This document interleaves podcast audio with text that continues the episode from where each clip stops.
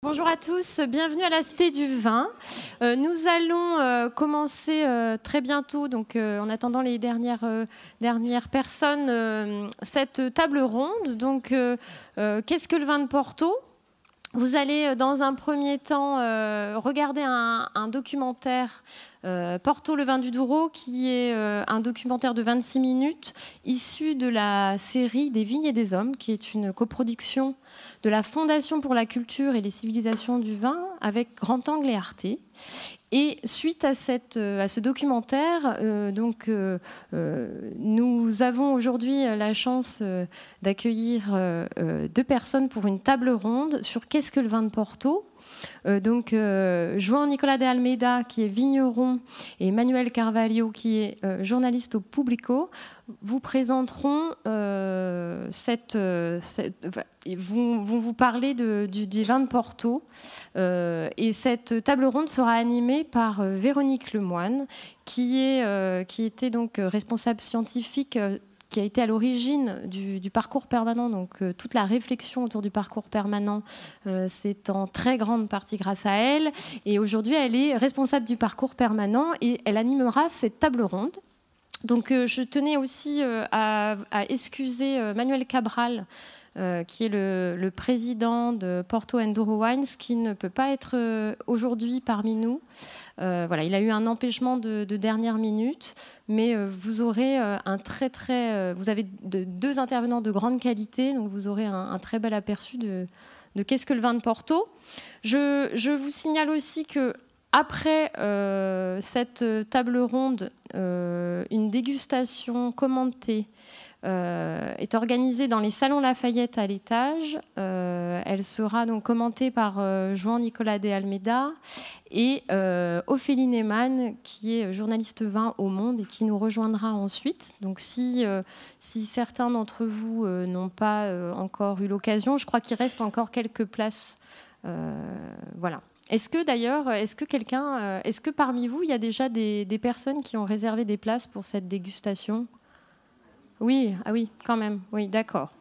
Voilà, bon, mais très bien. C'est intéressant aussi pour nos intervenants pour, euh, euh, savoir comment organiser euh, ces deux événements. ces deux événements sont organisés dans le cadre de l'exposition Douro, l'ère de la Terre au bord des eaux, que nous accueillons actuellement à la Cité du Vin et jusqu'au 6 janvier 2019. Euh, c'est une très belle exposition qui est portée, euh, organisée par la ville de Porto et qui est un parcours euh, sensible et contemporain et sensoriel à travers, à travers le Douro. Donc nous vous invitons à venir tester l'expérience. Voilà. Et puis, euh, je, finis aussi par un petit mot par rapport euh, à nos mécènes, puisque cette programmation culturelle euh, est gratuite grâce au soutien de, nos mécènes, la Banque BCP, la Caisserie de Bazadé et Quinta Donoval, qui sont les mécènes autour de la programmation culturelle sur cette exposition. Et j'en profite également pour vous signaler que la Fondation pour la culture et les civilisations du vin, qui est une fondation euh, reconnue d'utilité publique sans but lucratif. Donc c'est la fondation qui porte, si vous voulez, euh, toutes les activités euh, organisées à la Cité du Vin, que ce soit la programmation culturelle, les expositions, tout le travail de médiation. cette fondation n'a pas de subvention et donc du coup vit grâce aux entrées de billetterie et aux grands mécènes qui nous soutiennent et aux petits mécènes aussi. Et je vous signale que si euh, qu'il y a une borne de dons euh, au premier étage euh, de la de la cité, si vous souhaitez participer et continuer à faire vivre nos activités, il y a une borne qui n'accepte que la carte bleue à partir et que des dons de 5 euros. Voilà. Voilà, c'est euh, euh, dit. Euh, je vous montre le, casque de traduction, puisque nous, avons, nous, avons, nous allons avoir un, interlocuteur portugais. Et du coup, vous avez possibilité d'entendre une traduction française. Alors, contrairement à ce que certains d'entre vous ont sur leur, sur leur petit module, il faut se mettre sur le canal 2. Alors le canal 2, c'est très simple. Vous avez euh, un bouton euh, sur le côté et vous montez le, vous avez plus ou moins et vous pouvez vous mettre sur le canal. Donc c'est le côté droit. Et à votre gauche, vous avez le bouton du volume. Voilà. Donc tout le monde se met sur le canal 2 tout à l'heure. Euh, là, vous allez voir le film, mais ensuite vous vous mettrez sur le canal 2. Euh, voilà, c'est très simple. Hein. Il y a un bouton pour allumer euh, en face, à droite le bouton du canal et à gauche le son. Tout va bien? Bon, eh ben, je vous souhaite une bonne après-midi alors.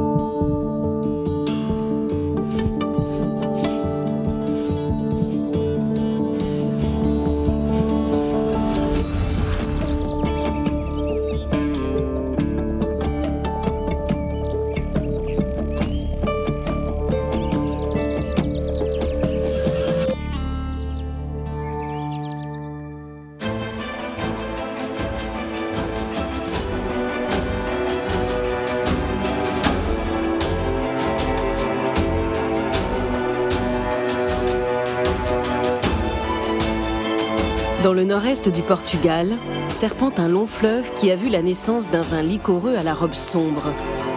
L'un des symboles du Portugal dans le monde entier, le Porto. Cela fait 2000 ans qu'un peu partout sur les rives les mieux exposées du Douro, les hommes dessinent et accrochent des vignes sur ces pentes abruptes composées de schiste.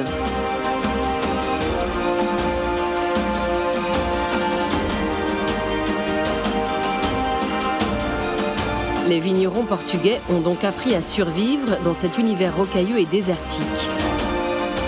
À la force de leurs bras, ils l'ont métamorphosé.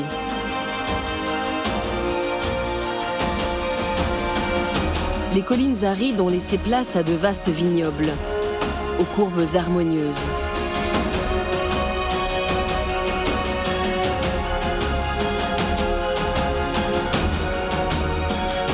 Non loin du célèbre sanctuaire de l'Amego, s'étend la Quinta de Bon Retiro, l'un des plus anciens domaines viticoles du pays. Murets de pierre, vignes en terrasse ou plantées sur des talus de roches, ce territoire singulier est un livre ouvert sur l'histoire de la vallée du Douro.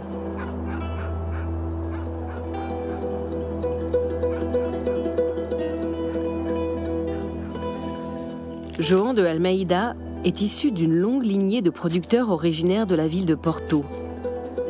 Il est l'arrière-petit-neveu d'Adriano Ramos Pinto, le grand architecte de ce jardin suspendu.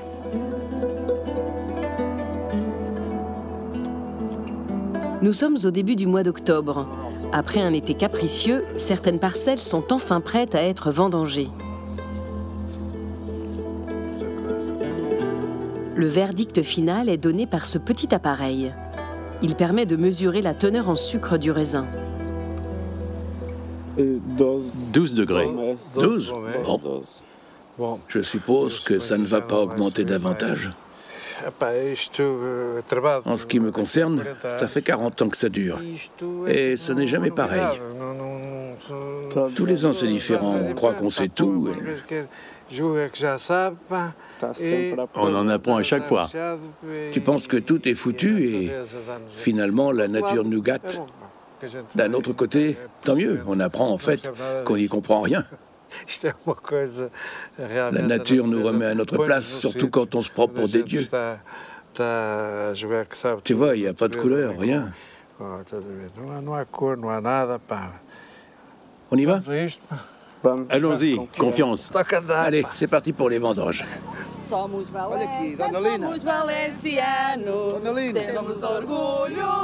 Malgré l'ambiance joyeuse qui règne dans les vignes à cette saison, les vendangeurs n'ont pas oublié le travail dantesque de leurs ancêtres et des familles pauvres venues d'Espagne.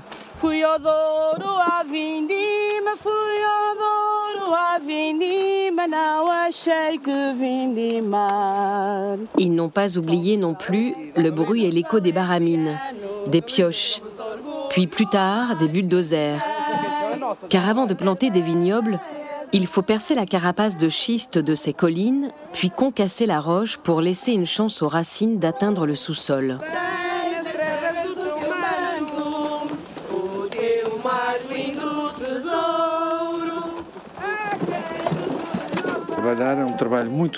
Les gens qui vivent ici ont toujours travaillé très dur. C'est un travail de fou mais c'est leur région. À propos de ma famille, nous étions tous originaires d'un endroit où tout était plus simple. Le fait d'être venu de la ville vers une région plus difficile, ça a éveillé en nous un esprit de lutte, de conquête.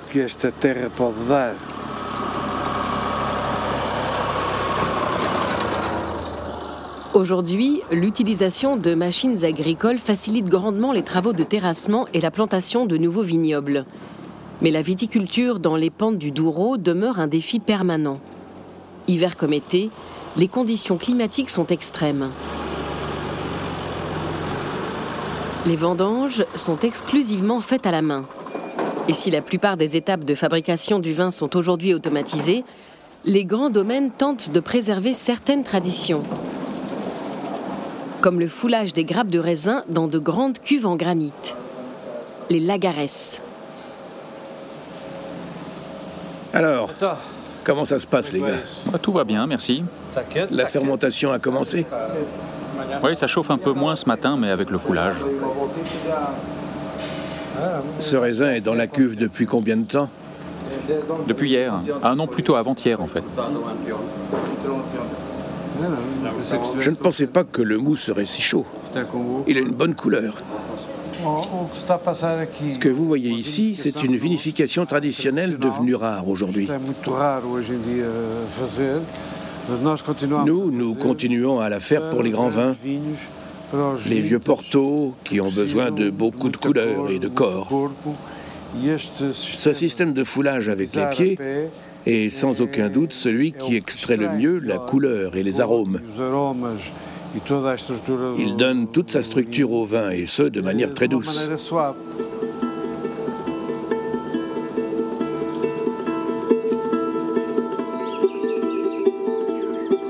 Si la fabrication du Porto commence sur les rives du Douro, elle se poursuit bien des kilomètres plus loin vers l'estuaire du fleuve. Il faut se laisser glisser vers l'ouest, le long des coteaux, en direction de la mer. Soudain, les montagnes s'aplanissent et une ville apparaît. Elle n'a pas seulement donné son nom au Porto, elle lui a donné toute son énergie. S'ouvrant directement sur l'océan Atlantique, la deuxième ville du Portugal a été témoin de la formidable histoire du Porto. C'est ici qu'en 1756, le marquis de Pombal définit les premières règles de vinification. Il délimite les parcelles selon le climat, le sol ou l'altitude. Un siècle avant Bordeaux, il met en place la première appellation d'origine. Manuel Cabral est à la tête de l'Institut des vins de Porto qui contrôle la qualité de toutes les bouteilles mises sur le marché. Il est intarissable sur les spécificités de ce grand vin sucré. Mais pour lui, comme pour beaucoup d'historiens, les origines mêmes du Porto demeurent un mystère. Personne ne sait exactement quand a commencé ce processus ni pourquoi. On sait que de l'eau de vie était ajoutée au vin pour qu'il résiste plus longtemps, et en particulier pour qu'il supporte les longues traversées en bateau, car une bonne partie des vins de Porto étaient exportés vers l'Angleterre. Au XVIIe siècle, lorsque les Anglais ont arrêté de se fournir en vins de Bordeaux, ils ont cherché des vins de qualité qu'ils connaissaient ailleurs en Europe. Ils se sont alors tournés vers le nord du Portugal, dans la région viticole délimitée du Douro. Premiers importateurs de Porto, les Anglais ont longtemps influencé l'histoire viticole du Portugal. Un marchand de vin s'est particulièrement illustré dans la défense du Porto. Le baron James Forrester fut même l'un des premiers explorateurs du fleuve. Il a fait ses premiers relevés topographiques et géologiques en 1848.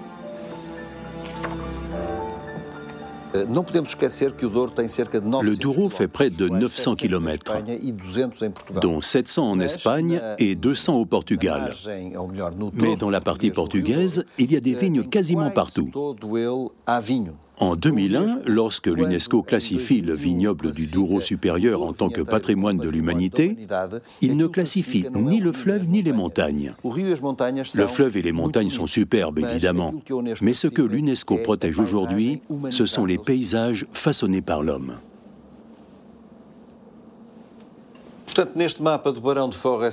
Sur cette carte du baron Forester, outre tout le relevé topographique du fleuve et de ses rives, il y a de très beaux détails. Parce que le baron était un très bon dessinateur et un grand peintre aussi. Les conditions de navigabilité du fleuve sont par exemple très bien représentées sur cette petite gravure. Et là, nous pouvons voir un exemplaire du bateau Rabello, qui était le bateau traditionnel de transport des tonneaux de vin depuis le Douro supérieur jusqu'au cave de Porto, plus exactement sur les quais Villanova de Gaia, où le vin était ensuite élevé en fût et gagnait son nom avant d'être exporté vers le monde entier, en particulier vers l'Angleterre. Le baron Forester mourra noyé dans les eaux tumultueuses du Douro après avoir chaviré avec l'une de ses embarcations. Naviguer sur ce fleuve est un voyage très périlleux. Les rabellos, à fond plat, parcourent parfois plus de 100 km surchargés de tonneaux. Les bateliers doivent franchir les rapides du fleuve en joint avec les courants et à l'aide d'une longue rame en guise de gouvernail. La marchandise a pour destination les rives de Porto, où les barriques de vin sont entreposées dans les chais de la ville, avant de repartir à bord de cargos venus des quatre coins du monde.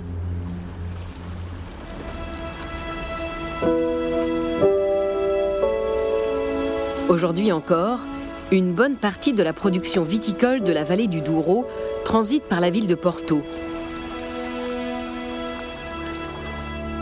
Les tonneaux de vin sont entreposés dans les immenses chais de la Villa Nova de Gaia. Ramos Pinto, Ferreira, Sandman, Taylor ou encore Cockburn, tous les grands producteurs et négociants font vieillir leur vin dans ces entrepôts, reconnaissables à leur long toit de tuiles. Ces bâtiments ont été construits en 1926 pour contrer les fraudes et la contrefaçon avant exportation. À l'époque, l'État portugais souhaite centraliser l'ensemble de la production et surtout avoir un œil sur les méthodes de vinification. Issu de subtils assemblages de différentes récoltes, le Porto est un vin dont la fermentation est stoppée par un ajout d'eau de vie. Il vieillit ensuite en barrique, puis en bouteille. Sa couleur rubis laisse place à des tons évoluant vers le fauve, le caramel et l'oranger. L'élevage de certains portos se compte en décennies. C'est donc ici que se cache le véritable trésor de Johan et de sa famille.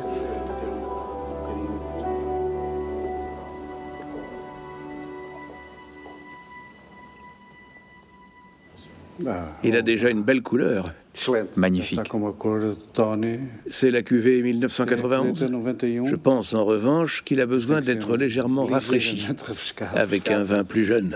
Oui, vous avez raison, monsieur. Oh. Il est bien vivant ce vin.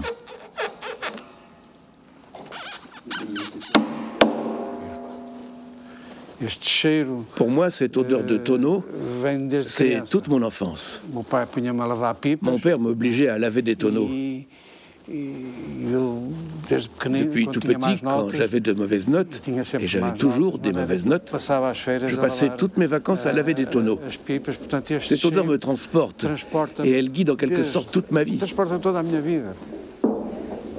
Après, si vous regardez bien sur chaque tonneau, il y a une référence. Une référence qui va nous raconter toute l'histoire de ce vin. Tout cela, ça nous rappelle les vendanges, la météo, s'il a plu ou non, si quelqu'un s'est cassé une jambe. En fait, chaque barrique a une histoire.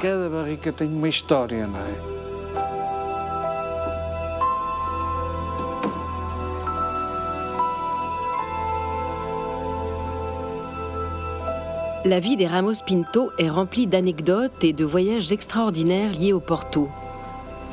Sur la rive gauche du fleuve, un petit musée entretient les légendes familiales, dont celle du fondateur, Adriano. Ce musée foisonne d'images et d'objets plus insolites les uns que les autres.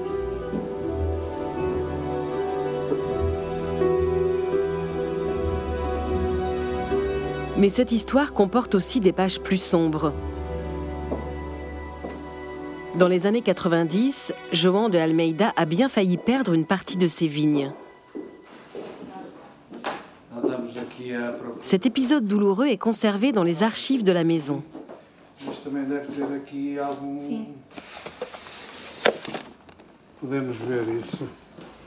Ces documents et ces plans racontent une véritable bataille contre la compagnie d'électricité nationale, ou comment un domaine viticole a été littéralement sauvé des eaux. Ce domaine d'Herva Moira avait été une réussite remplie d'émotions, une vraie conquête de Far West, car il n'y avait rien, c'était un désert, et nous avons réussi à appliquer dans cette exploitation toutes nos connaissances. Elle était devenue exemplaire pour la viticulture portugaise. Lorsque tout avait été pensé et revu, quand tout était presque prêt, on nous annonce qu'un barrage allait être construit et que tout allait disparaître. Mon oncle, qui avait déjà un certain âge et des problèmes de santé, refusait de parler du sujet. Il s'effondrait aussitôt en larmes.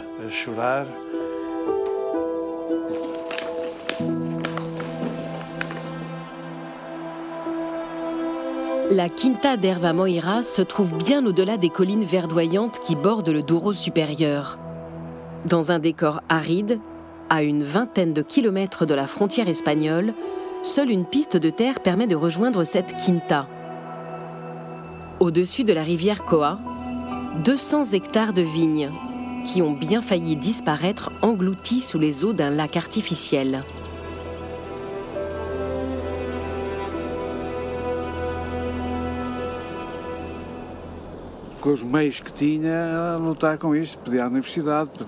Je suis allé très souvent à la télévision discuter avec ces messieurs d'EDP, Électricité du Portugal. Eux assis d'un côté, moi de l'autre. Lors d'un débat, à un moment, j'ai dit il n'y a qu'un miracle qui pourrait sauver tout ça. Parce que vous ne saisissez pas l'importance du patrimoine qui est en jeu. Seul un miracle peut nous sauver.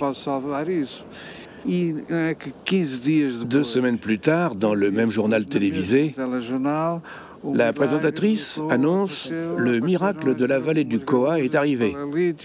Les archéologues ont découvert des gravures datant du Paléolithique. J'étais assis dans mon fauteuil et j'avais du mal à y croire. J'ai aussitôt commencé à prier les dieux du Paléolithique pour les remercier. Pour la première fois depuis bien longtemps, João se rend sur le site de l'ancien barrage du Coa. Il est accompagné d'Antonio Batista, un célèbre archéologue. Allez, maintenant on descend vers la rivière. Il y a un petit chemin qu'on a aménagé et qui descend jusqu'en bas sur la rive. De là, on va voir les vestiges du barrage. On voit encore la digue et certaines constructions. On les voit assez bien. Le barrage du Coa n'a jamais été construit. Seule une digue, érigée pour dévier le cours de la rivière, est encore visible. Figure-toi qu'à l'époque, quand on a fait arrêter le barrage par décision gouvernementale, l'indemnisation payée à Électricité du Portugal s'est élevée à plus de 100 millions d'euros. Ça en fait l'indemnisation la plus élevée du monde qui a été payée pour sauver des sites rupestres. C'est l'une de nos gloires et ça a provoqué l'admiration des Coréens, des Japonais et tous les autres.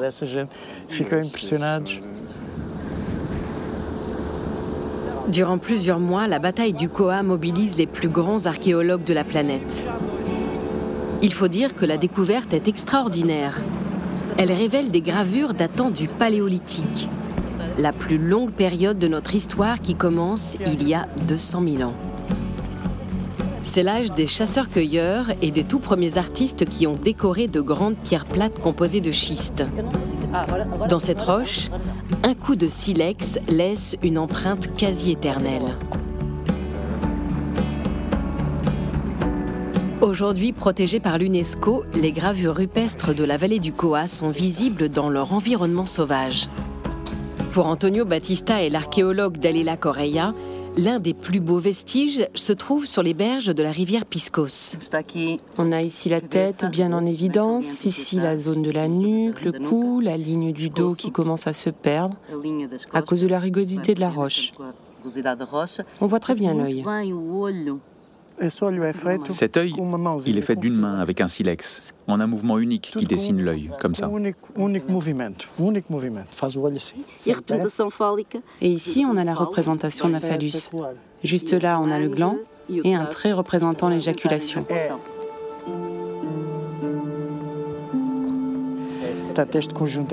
Cet ensemble est absolument exceptionnel. Et en territoire portugais, c'est la représentation la plus ancienne d'un humain. D'un humain, oui. Qui, qui nous ressemble, un Cro-Magnon. Un sapiens. Sapiens. La représentation désormais célèbre de l'homme de Pisco, c'est une figure absolument unique. D'après nos connaissances en art paléolithique européen, c'est un grand privilège de pouvoir contempler ces gravures à ciel ouvert dans ce décor. C'est un endroit complètement sauvage et la lumière du soleil que nous avons la chance d'avoir à cette heure de la journée rend cette figure extrêmement émouvante.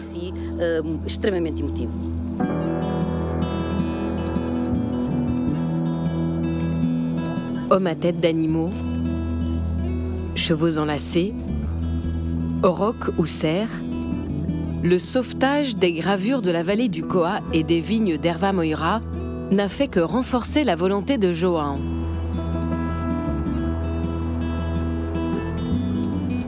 Il y a quelques années, il s'est lancé dans une autre aventure, un défi. Celui de transformer une montagne de schiste en un vaste domaine. Monte Schisto surplombe le Douro. João tente d'y appliquer de nouvelles techniques de production, comme se passer d'un système d'irrigation, ou encore faire vieillir son vin au plus près de la roche.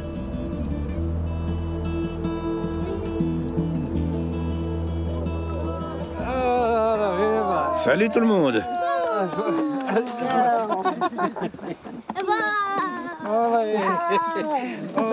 Alors, il n'y a pas un petit verre pour moi? Bien sûr que si, il est déjà prêt. Il est là. Ah, mon papy câlin. Ah, ma petite fille câline. João transmet peu à peu ses connaissances à ses deux fils et sa fille. Contrairement à lui qui vit encore à Porto, ils ont décidé de s'installer ici pour, disent-ils, vivre au cœur de leur vignoble. À l'image de son père, Mathéus plante sans relâche de nouvelles vignes. Dans la famille Almeida, on casse le schiste de père en fils. Cette vigne va être plantée d'ici un an, qu'en penses-tu, papa?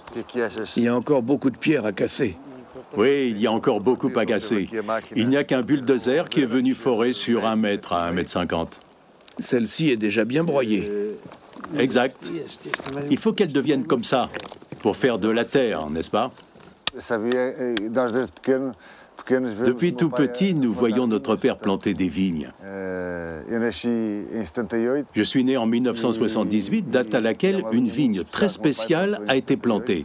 Elle se trouve au sein du domaine de Bon Retiro. C'est l'une des toutes premières vignes plantées à la verticale dans le Douro.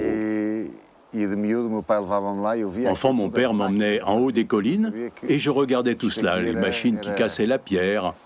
Je savais que c'était un travail difficile. Mais on apprend au fur et à mesure.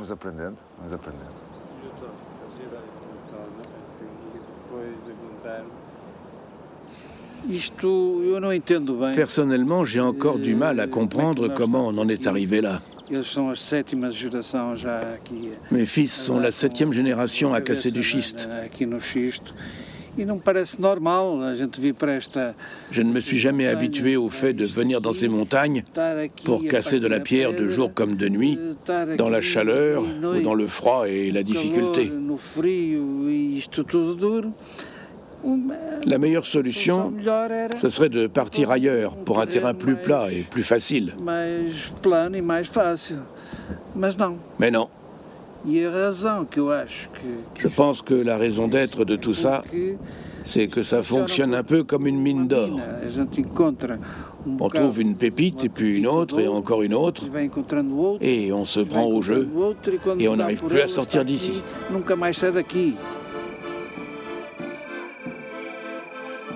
À la fois chercheurs d'or et forçats de la pierre, les vignerons du Douro sont les seuls à connaître les secrets de cette harmonie qui règne depuis des siècles entre les hommes et une nature hostile.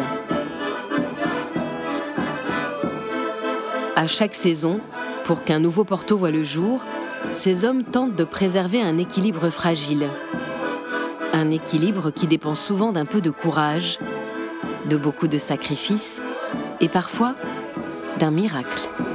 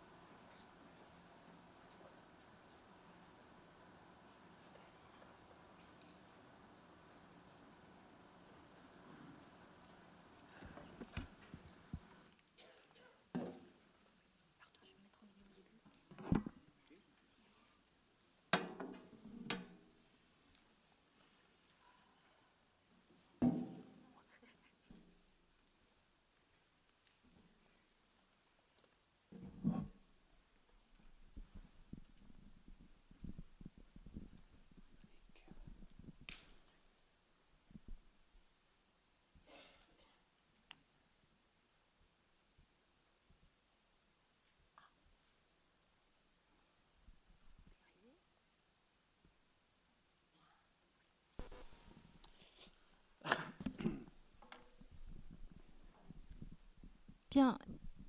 Vous m'entendez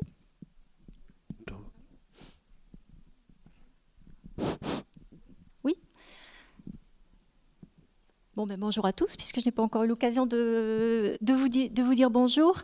Euh, je vous rappelle que vous pouvez trouver euh, tous les magnifiques euh, films réalisés par la Société Grand Temple dans toutes les meilleures librairies et officines, et en particulier à celle de, la Cité du Vin.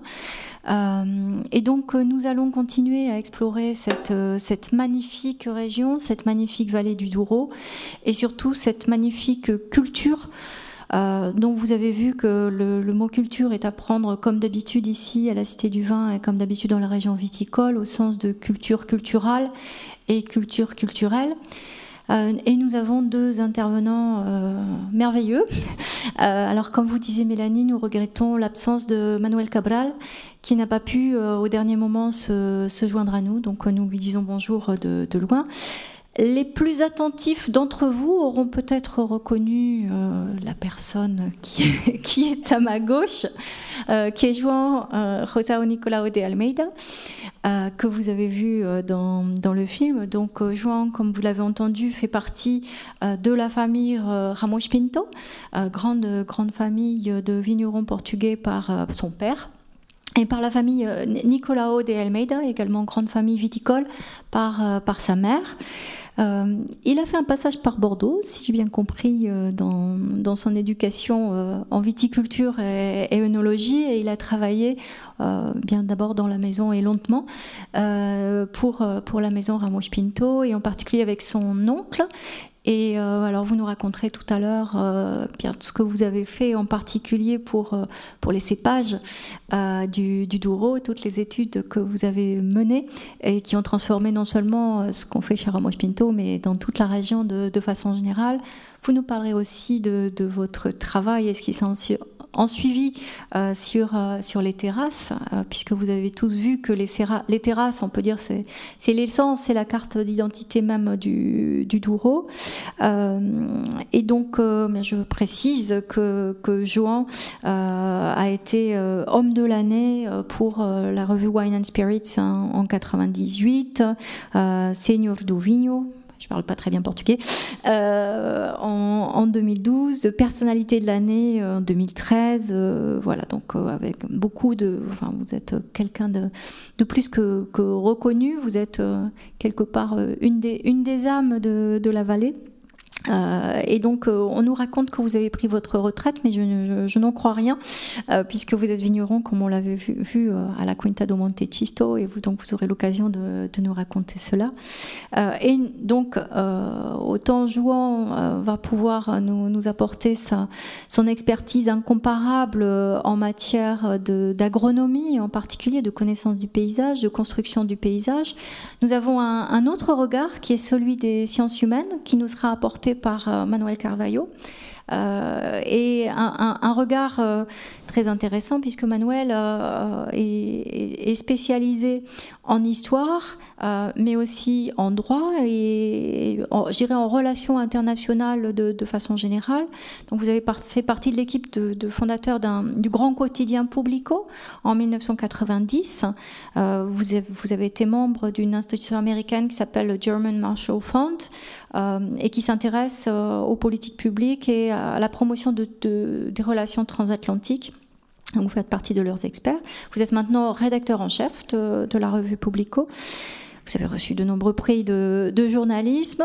On vous connaît, euh, certains, je ne sais pas s'il y a beaucoup de Portugais dans la salle qui vous connaissent certainement pour l'écriture d'un livre sur la Première Guerre mondiale au, au Mozambique, colonie portugaise, et ce qui vous amène aussi ici, c'est que non seulement vous êtes fils, euh, fils du Porto et du Douro, vous habitez à Porto, vous êtes né dans le Douro, mais vous êtes aussi auteur de plusieurs livres sur le, Porto et le Douro. Alors, encore une fois, excusez mon accent, le Guia do Douro et do Vinho do Porto en 1998 et Aia de Chisto en 2007. Donc, euh, eh bien, vous allez tous les deux nous aider euh, à, explorer cette, cette, vallée du Douro. Euh, avant de, vous donner la parole, je voulais juste euh, montrer quelque chose qui n'est peut-être pas apparu dans le film de façon évidente pour tous ceux qui ne, qui ne connaîtraient pas la vallée du Douro et le Douro. D'ailleurs, allez-y tous, c'est un des, plus endroits, des endroits les plus merveilleux du monde. c'est ceci. Donc c'est pour vous montrer à quel point euh, effectivement le, Douro est un axe absolument majeur euh, qui mène donc vers, euh, la ville de, Porto et vers Villanova de Gaia dont nous parlerons tout à l'heure amplement. Euh, donc euh, avec les vignobles, vous, vous le verrez, qui se, qui se développent autour. Et je voulais attirer votre attention sur, euh, sur cette situation géographique qui est en fait l'extrême distance entre Porto, et euh, la vallée du Douro elle-même. Autant quand on parle des vignobles de Bordeaux, ma foi, les vignobles de Bordeaux ne, sont pas à nos portes immédiatement, mais presque, tandis que vous le voyez ici, et euh, mais, nos orateurs en parleront évidemment bien mieux que moi, euh, voilà, cette, cette, distance assez considérable entre la vallée du Douro et Porto, qui en fait a donné euh, son nom euh, à, ces, vins qui sont connus maintenant. Euh, voilà. Et donc, je vais me tourner tout de suite vers, vers Manuel Carvalho qui va nous expliquer beaucoup plus en détail, en fait, quelle a été cette histoire incroyable, cette construction culturelle de, des vins du Douro, de la vallée, en s'appuyant en particulier sur des, voilà, des, grandes, des grandes figures qui ont fait le, le Douro. Très bien, merci. bonjour à tous vous. je suis désolé, mais mon français n'est pas suffisant pour pouvoir parler en français partout mes présentations. alors, je vais parler en portugais et, ma, présentation sera traduite pour femme très sympathique que é Odela. Uh, muito bem, uh, eu, eu, eu, como disse, como disse a Melanie, eu sou, eu nasci no Douro e vivo no Porto. atualmente vivo entre o Porto e Lisboa, porque as minhas funções no jornal obrigam-me a estar algum tempo em Lisboa. Mas uma pessoa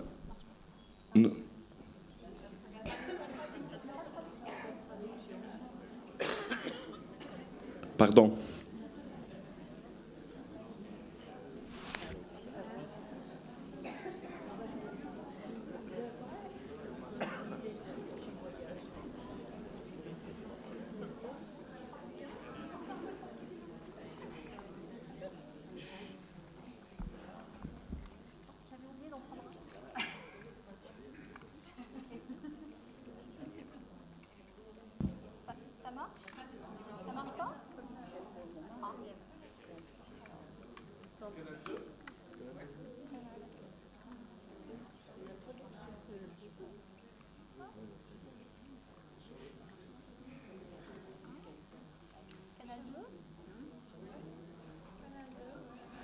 Allô, c'est bon?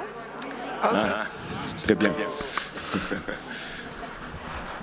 Bem, eu dizia-vos que. Uh, je vous disais que je suis né au Douro et je vis entre Porto et Lisbonne. Et qui est né à Porto est obligé d'avoir un rapport avec la vigne. Il y a un rapport avec le vin. Dans mon cas, ma famille, comme presque toutes les familles du Porto, nous avons une petite vigne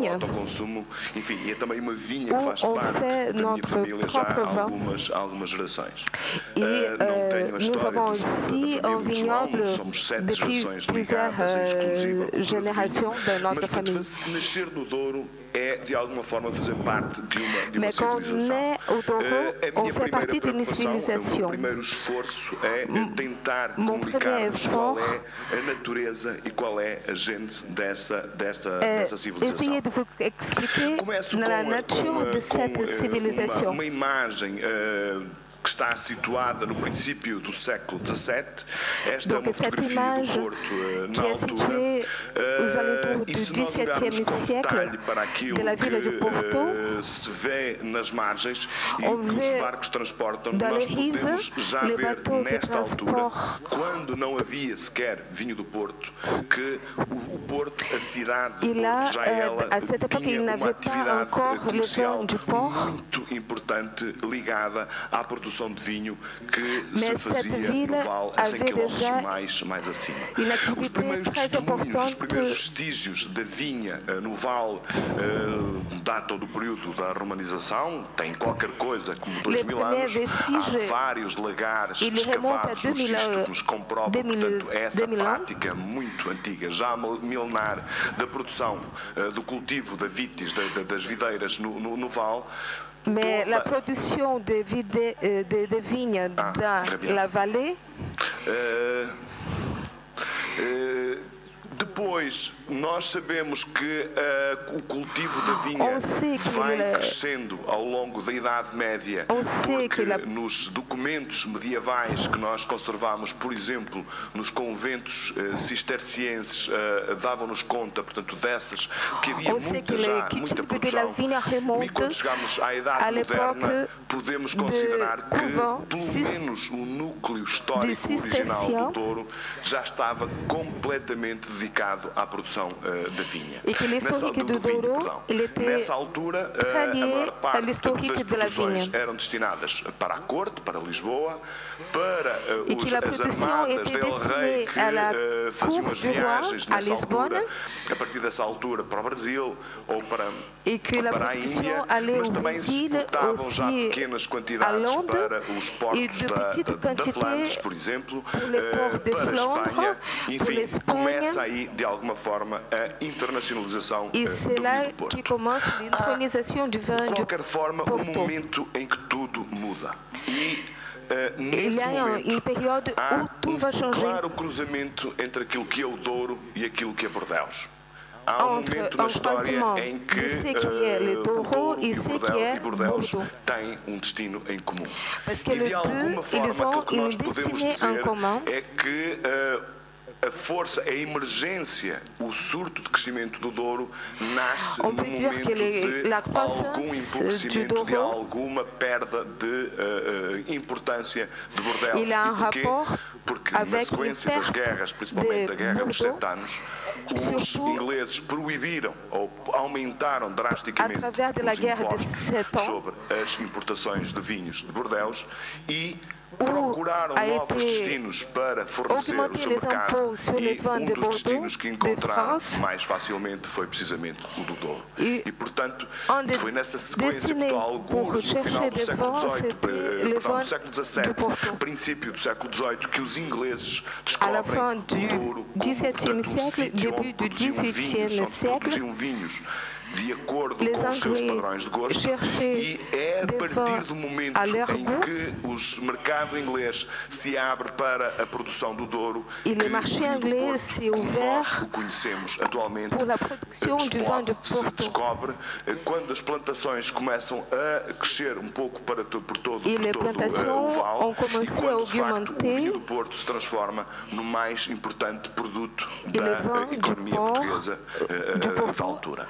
A E commencé isto, a se portanto, essa transformer descoberta, dans- essa au principal internacionalização. produit essa de descoberta do Val com cette uma vocação para découverte a, a produção de vinho acontece precisamente por obra, por interesse e production por estímulo dos, eh, eh, dos eh, comerciantes britânicos que se foram instalando no Porto e ainda hoje vocês podem ver portanto, que na paisagem da cidade existem muitas marcas do vinho do Porto que continuam a ter o nome das famílias que se imigraram portanto, para a à cidade travers le por nom essa de, altura. de familles anglaises Warren, qui, Sandman, qui sont venues Dawes, au Porto, Croft, são como tudo, Croft, portanto, euh, famílias eh, sont britânicas toutes que des eh, familles britanniques imigraram portanto, para o qui Porto ont para, a immigré partir daí, eh, desenvolverem a sua Porto, operação comercial. e a Este é um partir quadro muito de lá, conhecido ont commencé a eh, e développer diz portanto, leurs que é, activités. eh, eh, hum, o, eh, é o, mais, o que é o, o eh, almirante Nelson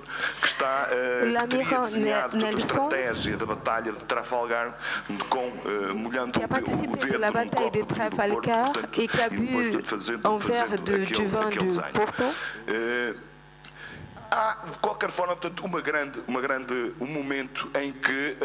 Il y a un grand é de moment original, é pioneiro e abre aquilo on peut que, dire que le eh, Douro uma é era que original. um século mais tarde se reproduziria sobre todas as grandes regiões vitícolas da Europa, E que que é vai- aquilo que na designação francesa se chama appellation d'origine.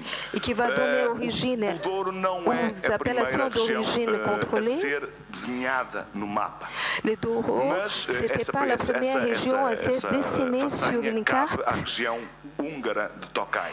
E La também première, ainda c'était la antes, eh, région en algumas Hongrie, regiões da à Toscana Tokaj, eh, foram e quelques demarcadas, ou seja, demarcadas é Toscana. olhar no mapa e estabelecer a fronteira onde se pode produzir vinho. C'est-à-dire, O que o euh, Douro é on pouvait absolutamente regarder original sur é une que carte junta et a délimiter les demarcação, régions junta viticoles. um mapa de produção com Une um carte de conjunto de produção regras de e um produção. ensemble Ou de seja, há produção. uma intervenção do Estado através portanto, deste senhor que Il y a nós vemos eu aqui l'intervention nesta de imagem, o l'État Marquês de Pombal. à travers Ah, du Marquis o de Marquês Pombal, Pombal basicamente era um déspota, era um Qui déspota était un iluminado, despote. ou era, enfim, a prática da, da, da, da, política de muitas cortes eh, europeias da época e eh, ele, portanto, cria a companhia, a companhia geral da agricultura das vinhas do Alto Douro, des vignes onde desenha um mapa, diz onde se pode produzir où on peut produire du vin et après il a dit comment on pouvait produire, où on, on va écarter quelques zones où il n'avait pas de l'eau, ou implémenter quelques raisons beaucoup productives. portanto, em 1756. E, e porquê é que ele 1756, il a été créé la première appellation d'origine contrôlée pour une raison très simple, car les Anglais... O vinho do Porto tinha se tornado no principal uh, recurso da economia portuguesa. Era a principal exportação do país. Ils ont transformé les vins du Porto la principale activité, le principal produit de l'économie portugaise.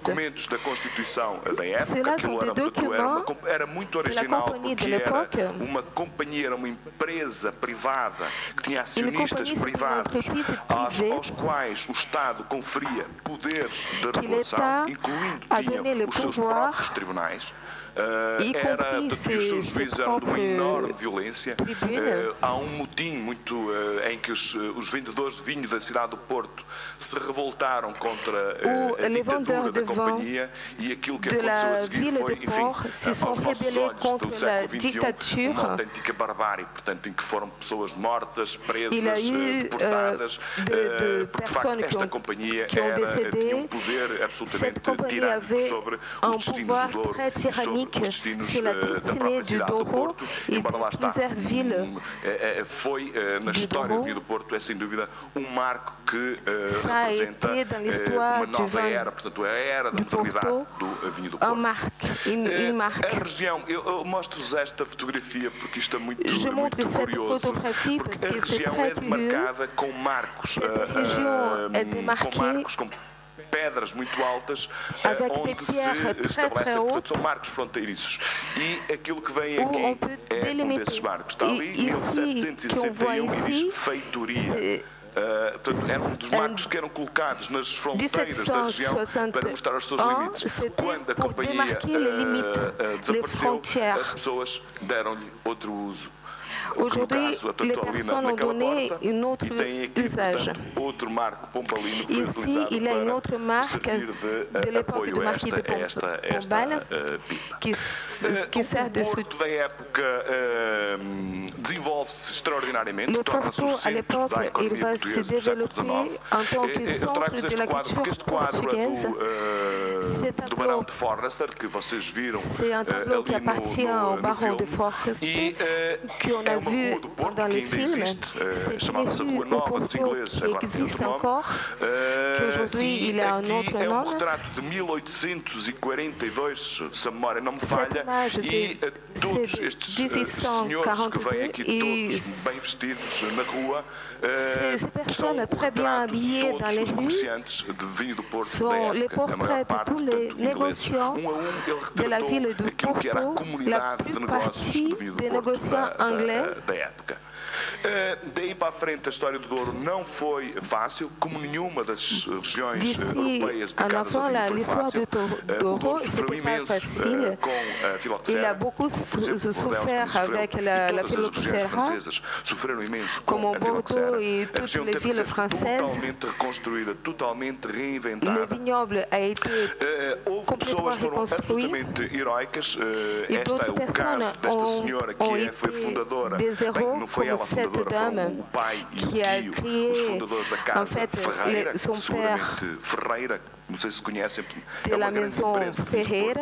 Je ne sais pas si vous connaissez, mais c'est une grande entreprise cette dame est devenue la personne la plus riche du Portugal pour ses capacités de survivre dans un monde de, de négoces complètement dominé par des messieurs, des hommes. Et aujourd'hui, elle a un patrimoine viticole grandiose. Ça, c'est le baron de Forrester forma, teve algum, de alguma forma importância na definição do vinho do Porto moderno. É muito discutível que tenha sido, pelo contrário, ele se calhar foi um grande opositor ao vinho do Porto que nós conhecemos hoje. Porque, nós sabemos que desde o princípio da exportação que se acrescentavam pequenas quantidades de aguardente no vinho para uh, lhe dar condições de resistência uh, nas viagens de barco que, os, que o vinho fazia para a Inglaterra. Uh, só que com o passar dos anos, a quantidade e portanto, o gosto dos, dos, dos, dos consumidores foi querendo cada vez vinhos mais fortes e mais alcoólicos e a quantidade de, uh, de aguardente foi aumentando. Há depois uma vindima extraordinária, mas peço desculpa. Há depois uma vindima extraordinária que é de 1820, Après, em que os vinhos tinham todos muito álcool e a partir daí, portanto, foi um sucesso essa vindima e a partir daí os uh, produtores começaram a, a aumentar ainda mais a quantidade de aguardente para tentar limitar essa, essa, essa vindima e uh, quando chega o Forrester faz um ensaio que diz que o vinho do Porto tem que abandonar o, a, a quantidade muito elevada de aguardente e tem que regressar à sua pureza natural, ou seja, tem que regressar àquilo que nós hoje conhecemos como os vinhos do Douro, ou seja, vinhos mais secos, sem com pouca quantidade de aguardente, que era o que ele prescrevia, eh, e não, portanto, ele foi um lutador contra o destino do vinho do Porto uh, uh, uh, moderno. E ça, c'était la destinée du vin du port moderne. Que nós vemos aqui é um Comme ces messieurs qu'on voit ici, c'est senhor Frank Yatman, muito, um, um grande pioneiro uh, no conhecimento da viticultura, uh, fez imensas experiências uh, nos anos 1920, 1930, é en 1920, 1930, e este senhor aqui ao lado tem um passarinho na, na, no il é sur son épaule. Que eu ainda tive felicidade de conhecer. é que j'ai eu l'opportunité de connaître. É uma pessoa absoluta, de uma sensibilidade absolutamente maravilhosa.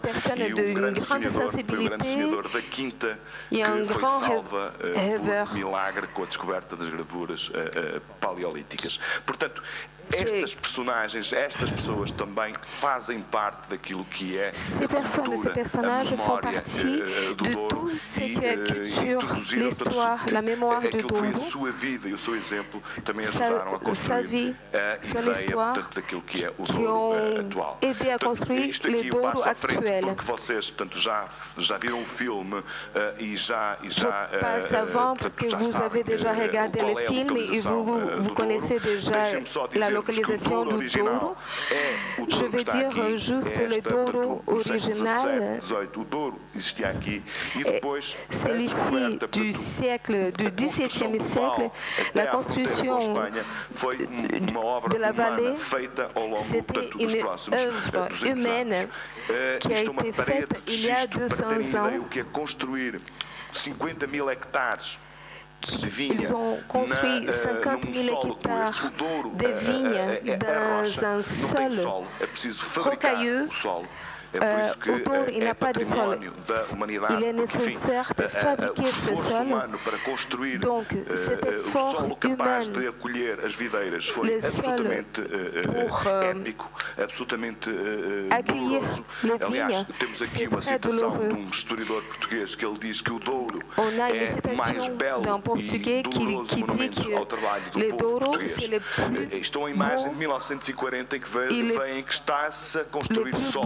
do povo português. Estou a imagem de 1940 em que vem que está-se a construir solo para se plantar plantar vinha.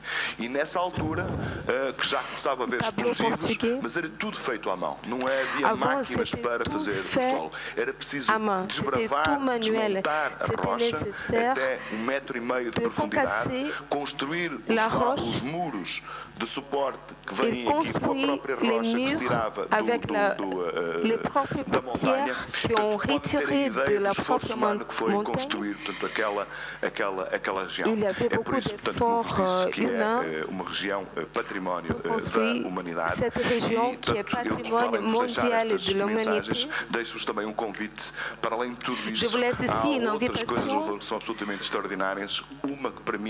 Il y a beaucoup d'autres choses extraordinaires. Le, silence du Douro, c'est quelque chose d'unique. Je ne sais pas expliquer pourquoi le silence du Douro, c'est quelque chose que je ne peux pas expliquer. Il faut juste venir expérimenter en allant là-bas. Je vous laisse ici l'invitation. Merci beaucoup pour votre attention.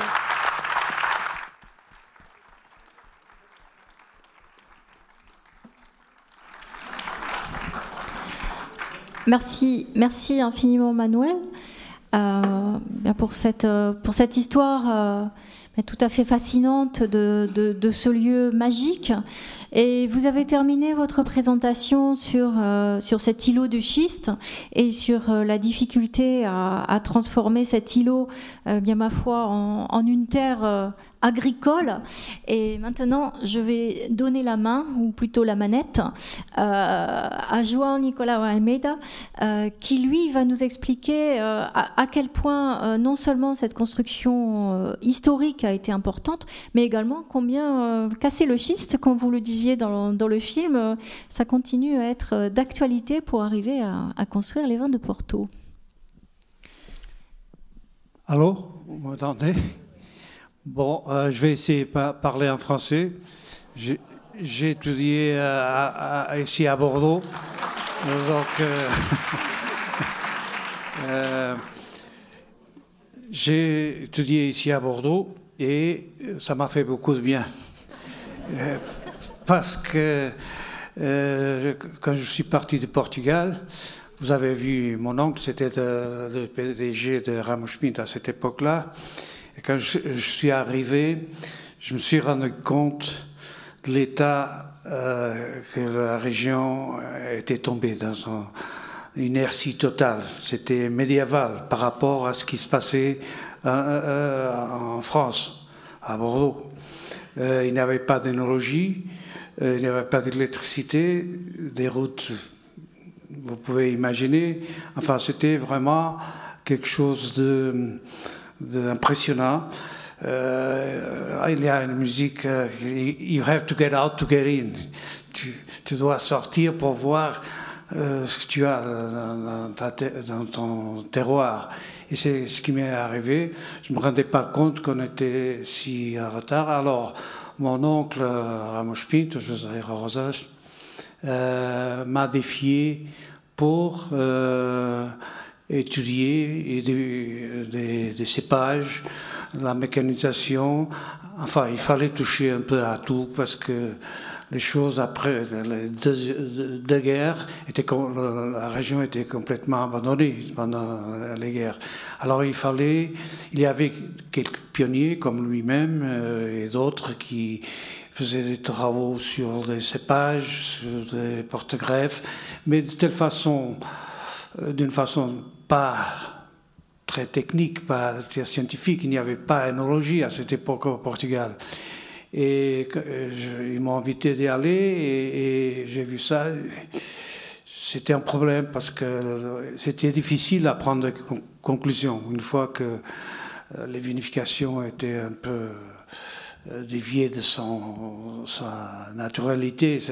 Enfin, c'était très compliqué. Alors, ils m'ont proposé, vous savez, ils m'ont dit, est-ce que tu veux étudier les, cépages? Et j'ai dit, pourquoi pas Et combien de cépages est-ce que vous voulez étudier? 85.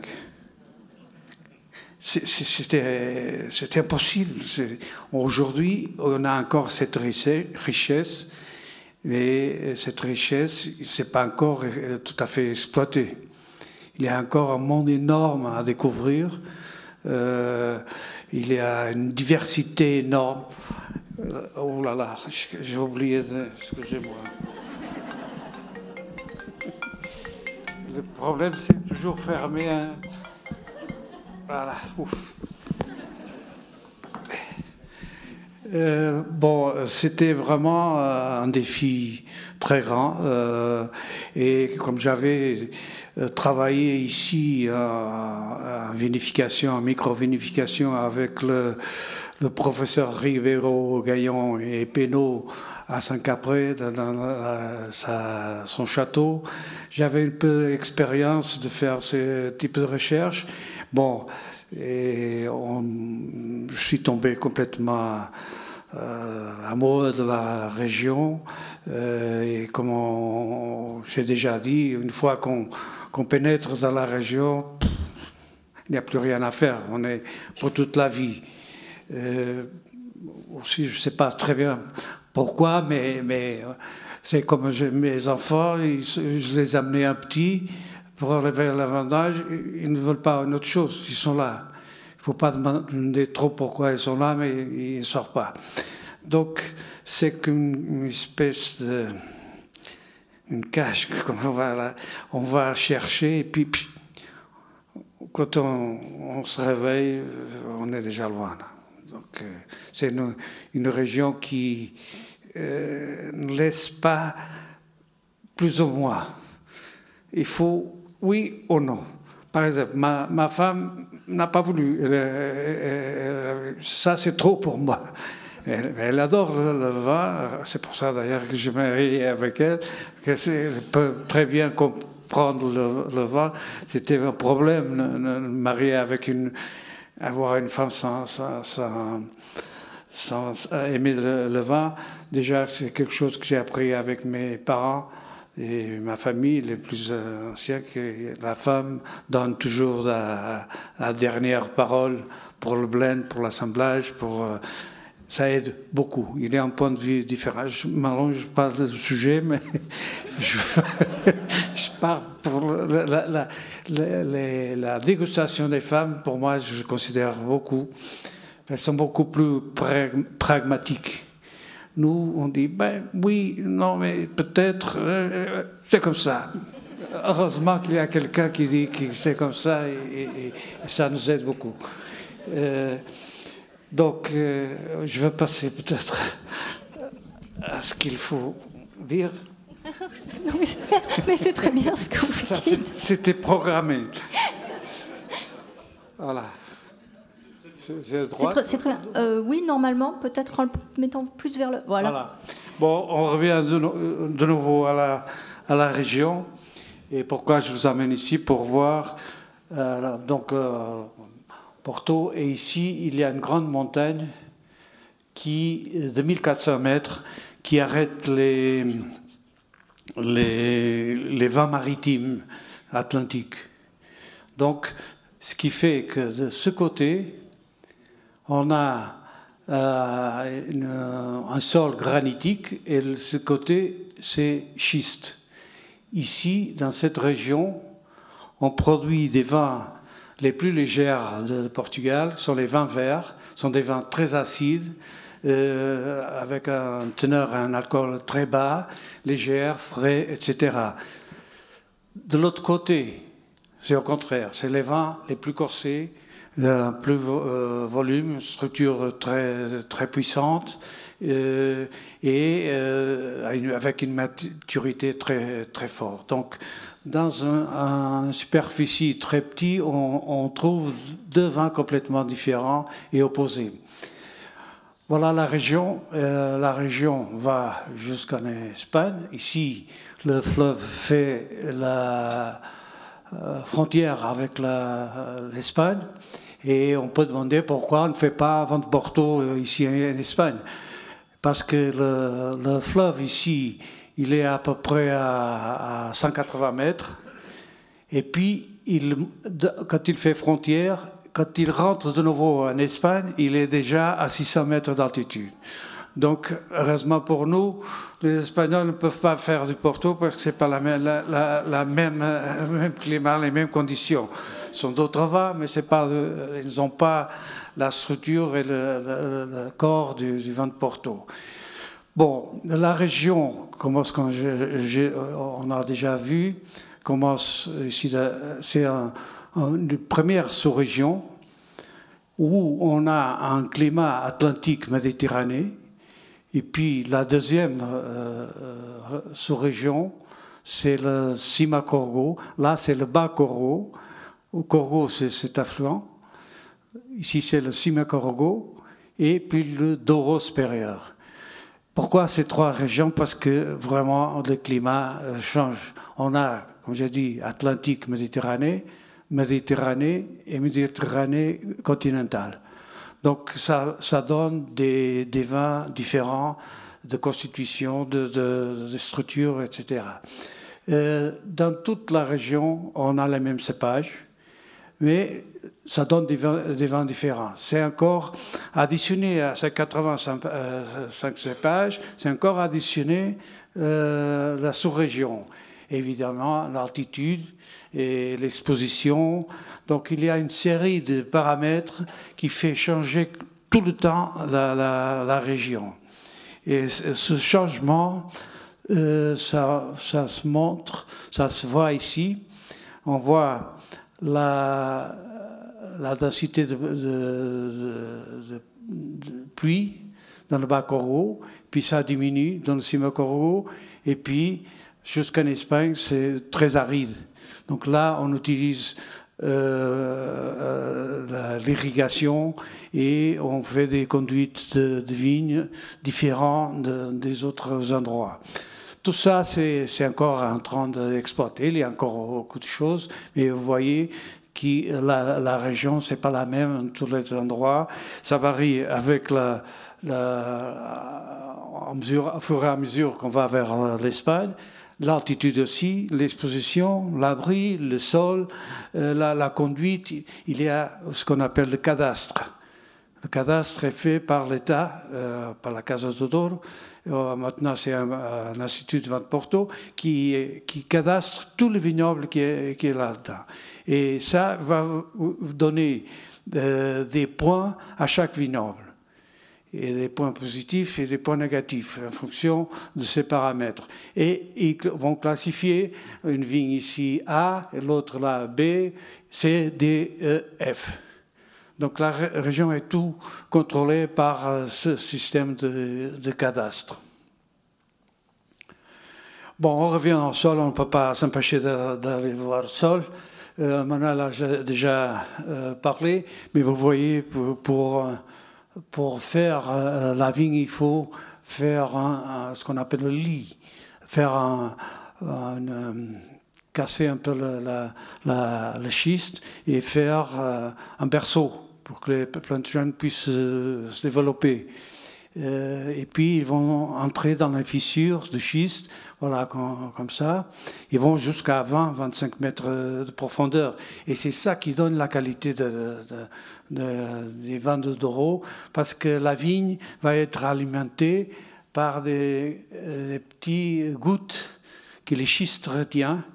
Et comme ça, la plante va absorber la, ces, petites gouttes, pas un trop, pas un, manque d'eau, mais justement l'équilibre. Et, c'est une alimentation en eau très équilibrée. Et c'est comme nous, la, plante, quand elle, elle elle mange soi-disant, euh, régulièrement. C'est comme nous, quand on, mange régulièrement, on n'a pas de problème de, santé. et la plante, c'est la même chose. C'est pour ça que ça, euh, on, exploite euh, cette, on exploite cette type de, de vigne. Il y a aussi dans les altitudes des granits, c'est complètement différent, et ça nous sert pour faire des, vins, surtout des vins blancs, plus acides et plus minéraux et plus frais. Euh, pas des vins de Porto. Ici, le classement, une fois qu'il y a du granit, le classement est très bas, donc on ne peut pas faire du vin de Porto.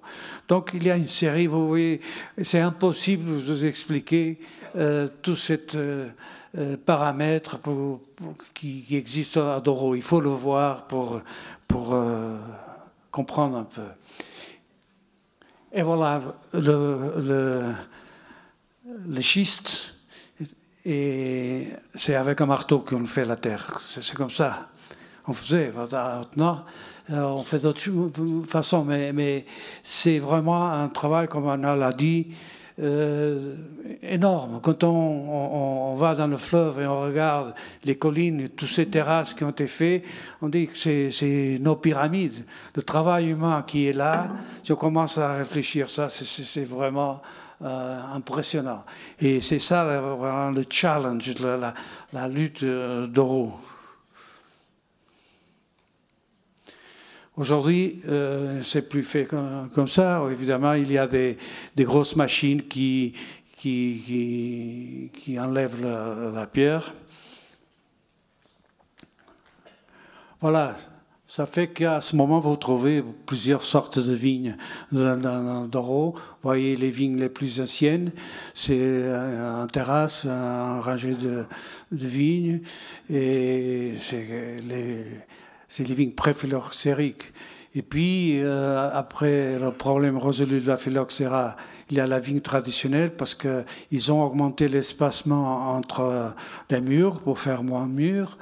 Et puis, le, le patamage. Patamage sont des terrasses, mais sans euh, avec un talus naturel. Donc, deux rangées de vignes et le tracteur par milieu, c'est la première forme qu'on a trouvée pour mécanisation puis d'autres types de terrasses, puis la vigne selon la grande pente. Donc, c'est toujours, on est toujours en train d'essayer de, se défendre dans ces conditions très dramatiques. Voilà un peu l'aspect de, de, terrasse. Euh, les patamarges, c'est avec un talus naturel, là c'est la pierre et puis des, vignes plus euh, selon la grande pente qui sont plus mécanisables et plus faciles à traiter. Tout ça, des années 20 2000, il y a eu une grosse modernisation dans la région et tous des des porte-greffes et tous des cépages pour les vins de Porto, les vins de Douro, parce qu'on a commencé euh, à faire des vins de Douro surtout à partir des années 90. Et, et, toute la mécanisation et toute la vinification, vin de Porto, etc. Tout ça a été fait en miniature, euh, en, micro-vinification. Je suis en train de déguster ici avec mon, mon oncle. C'est un, travail qu'on a développé et qui, euh, pour cela, on a sélectionné euh, cinq cépages. Des 85 cépages, on a sélectionné cinq rouges et trois blancs. Pourquoi? L'objectif de sélectionner ces cinq euh, c'est parce que la Banque mondiale venait euh, prêter à la région, ou fournir à la région de euh, l'argent pour faire de, de, de pour planter de, 1500 hectares. Et on se demandait quels sont les cépages qu'on va planter, comment on va faire, le porte-greffe, tout ça. Et il n'y avait pas une étude concrète sur ça. Alors, cette étude a été euh, prise en considération euh, avec les. On a fait cette communication en 81 à l'université de Villarreal et c'était la Toriga nationale. C'est un cépage qui était déjà très connu comme euh, très bonne qualité. C'est notre Toriga nationale, c'est notre vedette c'est notre euh, Cabernet Sauvignon. Ici à Bordeaux, vous avez euh, le Cabernet Sauvignon. Nous, on a la Toriga nationale. Mais la Toriga nationale, comme le Cabernet, a toujours besoin d'un peu de support. Alors on a Toriga Franca. C'est un cépage qui a une structure très puissante, très, très bien structurée et qui aide beaucoup dans l'assemblage de Toriga National, parce que Toriga National, euh, pour le vieillissement, elle n'est pas assez fort. Alors, avec la, Toriga Franca, c'est les bases pour le développement de la princesse. Euh, après, on a la, euh, oh on a la tinta baroque, tinta baroque et tinta orige. Je dirais que Barocca, c'est la, la femme et là c'est l'homme. Pourquoi? Parce que la tinta est très douce, très, les arômes très subtils, euh, très délicats, euh, euh, veloutés. Et euh, c'est plus vigueur, c'est plus tanin, des gros tanins, des, enfin, un vin un peu plus costaud et plus agressif. Voilà, selon le vin qu'on veut faire, on peut utiliser plus celle-là ou plus de Rorish. Et puis a le Tintucan, c'est un cépage à côté, c'est complètement différent de tous les autres. Et comme, euh, une, comme on a besoin dans la palette des, peintures, on a besoin d'une couleur euh, différente, voilà, le Tintucan. Tout ça, a été choisi pour faire du vin de Porto et pour faire du, vin d'Oro. Euh, parce que euh, c'était, en venant de Bordeaux, j'avais enfin, l'intention de faire un vin rouge. Une fois que j'ai appris de vin rouge ici, j'ai demandé à mon oncle, OK, Porto, mais je vais faire aussi de, vin rouge et vin blanc. D'accord, on y va. Et voilà. Euh, et les, cépages blancs qui étaient sélectionnés à cette époque par nous, c'était le Rabigato, c'est le cépage, à mon avis, le cépage blanc de Doro. C'est le cépage qui résiste bien au soleil. Et, et, en plus, avec du soleil, il va donner des vins euh, très moelleux, très, pas dans le mauvais euh, sens, mais des, vins très riches en, fruits. Elles résistent très bien et la maturité profonde est très bien pour faire le Porto. Si on veut faire le vin blanc d'eau, blanc sec, alors il faut recueillir euh, un peu plus tôt. Puis là c'est très acide et fruité. Et là, c'est aussi Erinto, c'est très acide, mais c'est pas fruité, mais c'est plutôt dans le côté minéral. Et puis, euh, c'est un cépage très complexe, un peu difficile à travailler, mais qui ça donne une, amplitude euh, sophistiquée au, vin blanc. Enfin, je dis ça en vitesse. Et aujourd'hui, euh, ce qui se passe dans le Douro, dans la génération de... Moi, je suis venu, dans ma génération, il n'y avait pas d'énologie au Portugal, je suis venu à Bordeaux et retourné à Porto. Mes enfants, ils sont venus, ils, ils ont étudié d'abord l'énologie au Portugal, sont venus à l'extérieur, à Bordeaux, et en revenant, c'est le développement de l'agriculture biologique et biodynamique. C'est une nouvelle étape de la région où tout le monde travaille, tous les jeunes de cette génération. Au début, j'étais furieux avec mes enfants dans mon vignoble qui faisaient ça, ils parlaient de biodynamique, ils parlaient de tout ça. Et moi, j'étais, bon, j'ai appris énologie euh, il y a longtemps. Euh, vous étiez encore petit, euh, enfin, le, père pour le fils. Et, finalement, je me suis rendu euh, c'est beaucoup plus intéressant les bio que vraiment. Euh, mais il fallait passer par cette phase un peu d'industrialisation pour savoir venir derrière. Et c'est ça que j'ai dans cette dernière euh, diapo. Donc on peut avoir dans la le 18e dans les années 60, donc à, l'âge de, mes, euh, générations de mes parents, il y avait, jusque-là, il y avait une condition empirique et traditionnelle. Et la vigne était complètement séparée du vin. Euh, les, gens qui savaient faire du, vin, les blenders, étaient à Villanova de Gaia. Euh, dans le port et, les gens de la vigne restaient à Doro. Donc il n'y avait pas cette liaison, euh, c'était très séparé.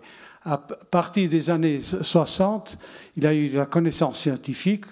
C'est ma génération qui, qui, a commencé à étudier l'énologie et euh, la vigne a commencé à, euh, euh, à, additionner au vin, c'est-à-dire avoir des choses en, même temps.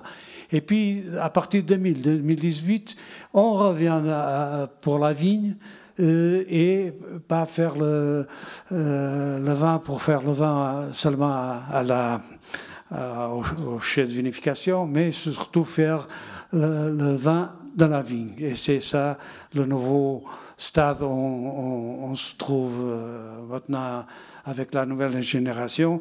Je croyais que j'allais me, retraiter de, la vigne, mais avec cette nouvelle étape, je suis très enthousiasmé de, connaître, d'être plus proche de la nature. Je pense qu'on va tous pour la terre. Je prépare mon chemin aussi pour, pour aller. je, connais, je commence à connaître mieux le, chemin. Et c'est beaucoup plus enthousiasmant, c'est beaucoup plus. Euh, il y a une, relation avec la vigne vraiment différente. C'est pas arriver, on va faire ça. C'est arriver et regarder qu'est-ce qu'il faut faire. C'est beaucoup plus intéressant. Et je ne vais pas prendre tout le temps. Je pense que ça, c'est pas, c'est pas d'ici. Merci.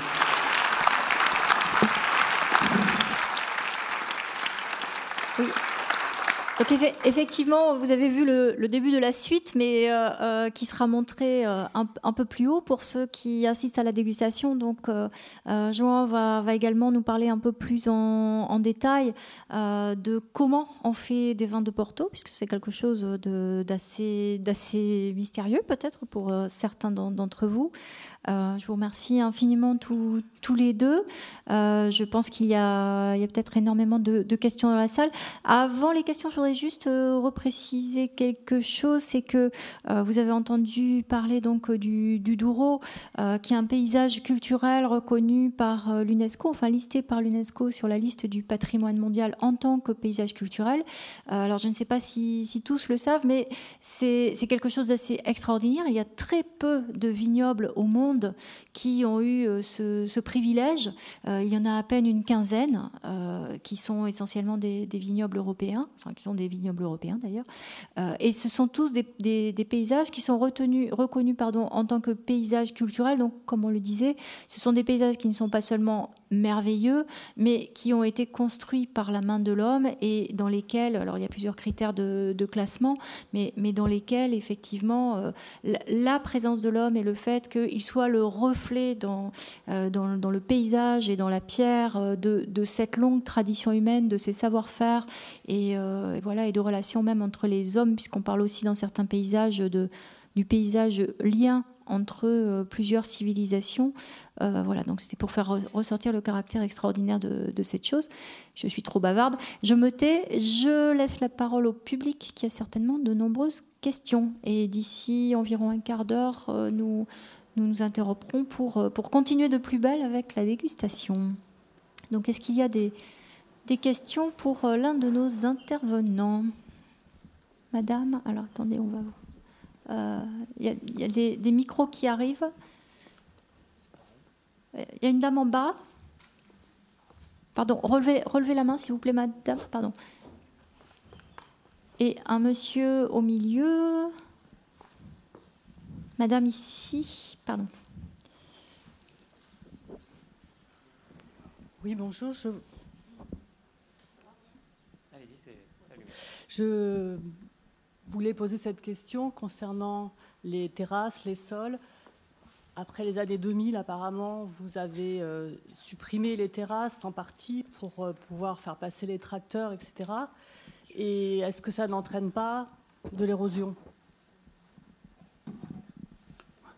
Oui, euh, l'érosion, il y a toujours, parce que c'est toujours en pente. Alors, euh, ce qui se passe, je vais. Ce qui se passe ici, dans les.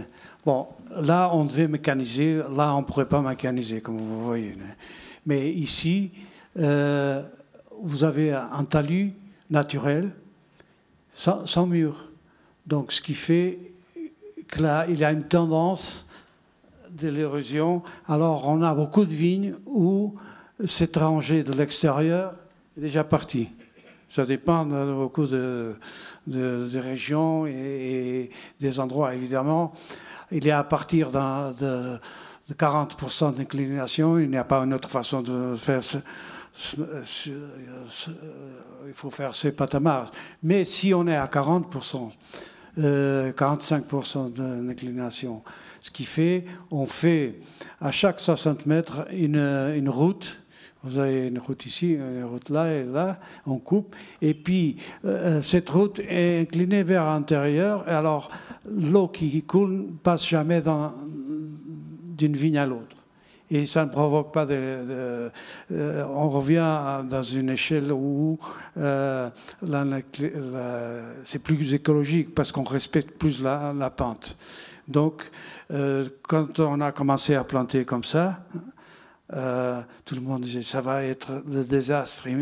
Et, moi-même, j'étais affolé. Je ne dormais pas voir que, que, euh, je m'attendais à voir la vigne euh, le matin tout dans le fleuve.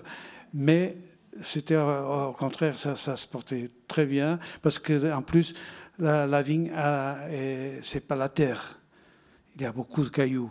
Donc la goutte, quand elle tombe, ça s'est fait. Donc, il n'y a pas un, système idéal ici. Un système idéal, c'est comme ça. Mais ça, c'est l'esclavage. Ce n'est plus possible. Mais, donc, on cherche. On cherche tout le temps. Il y a un monsieur au milieu là-bas?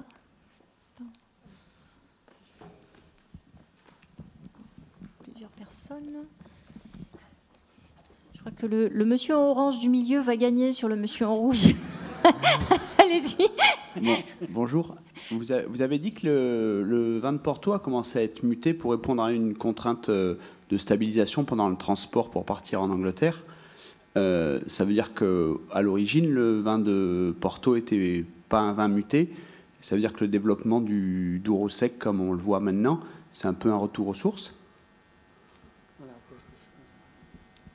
Vous avez compris la question, Monsieur Carvalho?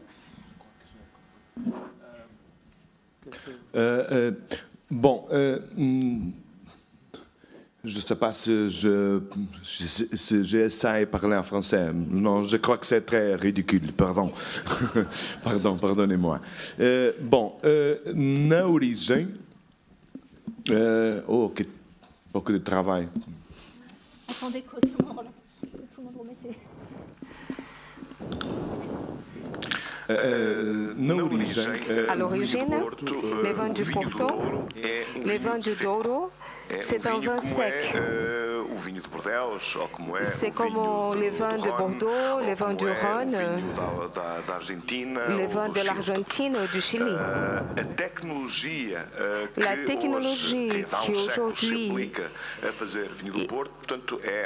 pour faire les vins du Porto, après João on va expliquer un peu mieux, mais d'une façon très simple, le processus de fermentation, on ajoute l'eau de vie depende qui va stopper la fermentation du sucre naturel. Et avec ça, ça va augmenter les, les teneurs en alcool. Il va conserver la, les douceurs de la, du, du fruit. C'est qu'on sait é que o século, o 17, siècle, où on, on envoyait le vin en Angleterre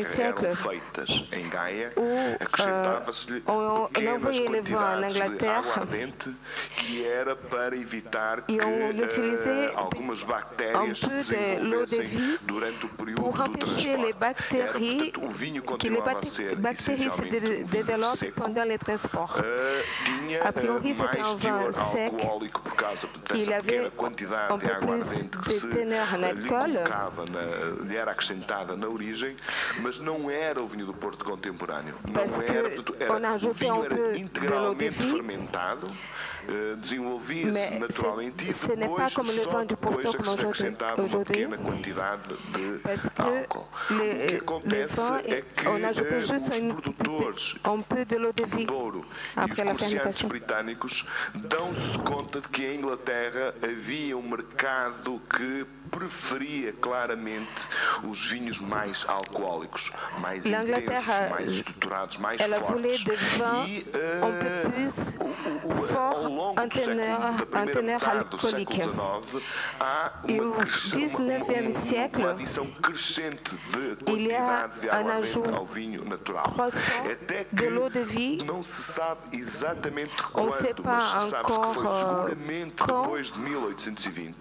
on sait avec certitude que c'était après 1820 qui, qui est enregistré dans les mémoires de l'époque. Les agriculteurs ont trouvé pour donner cette réponse. Et c'est ici le devant l'ajout de l'eau de vie pendant le processus de fermentation. E c'est le vin de Porto moderne. Ça, c'était pas pacifique. Il contra esse estilo do vinho do Porto moderno foi precisamente um comerciante uh, britânico. Foi o Sr. Forrester. Na altura, Monsieur Forrester, c'était un grand combattant oppositeur à ce type de, de. Isso deu uma enorme, origem uma enorme polémica. E là Todos os outros comerciantes britânicos a donné origine à une grande polémique ostracismo e pelo contrário, ele uh, estava a fazer aquilo que os produtores do Douro queriam que fizessem. Portanto, ele foi o primeiro, o primeiro, eventualmente o grande dissidente le, le britânico daquilo que era a comunidade de comerciantes britânicos na cidade uh, do Porto.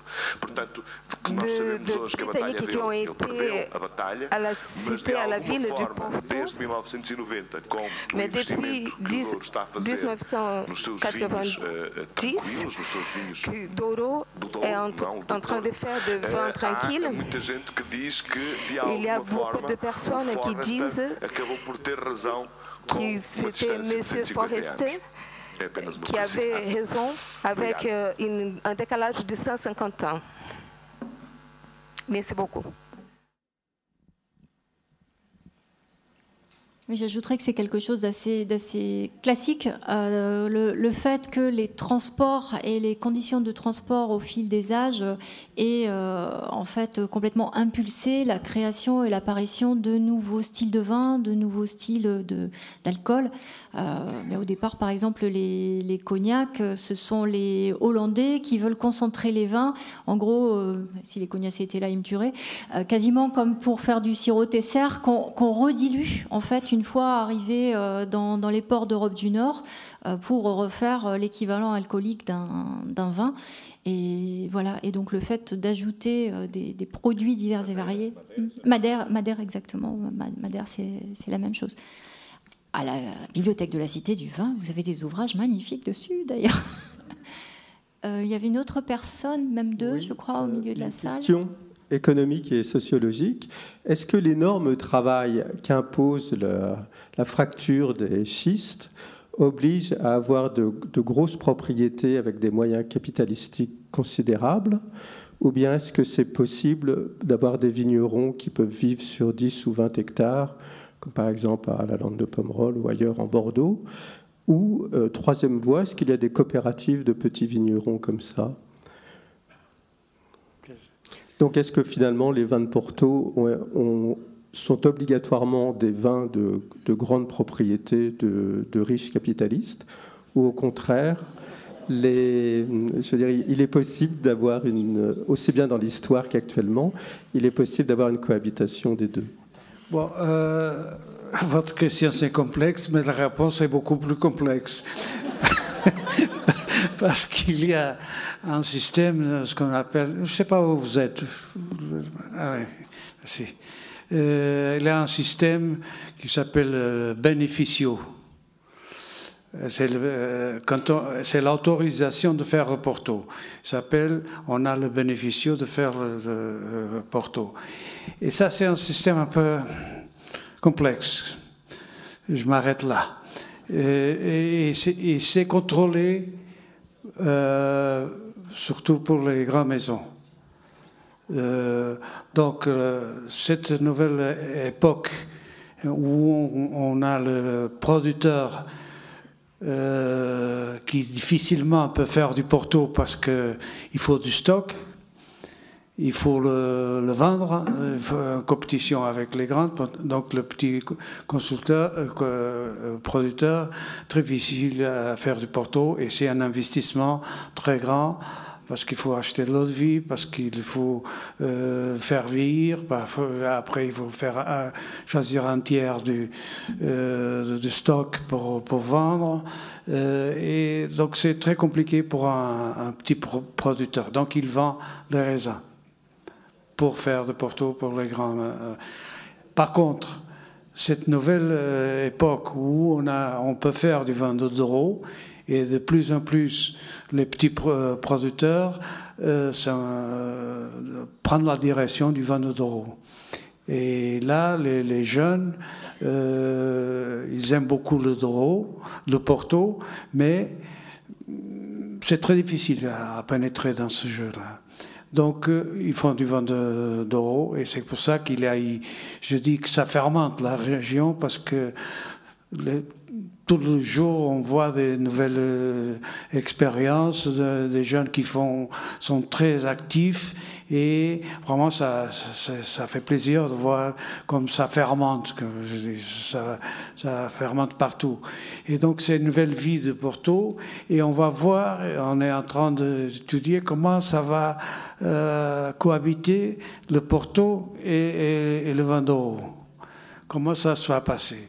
C'est ça qu'on est en train de, en transition pour voir qu'est-ce qui va passer. Évidemment, il faut changer quelques lois qu'on a du Porto qui sont un peu archaïques et remettre au jour. Enfin, on discute ça. Donc c'est pas, c'est pour ça que je vous dis que c'est pas très facile à répondre.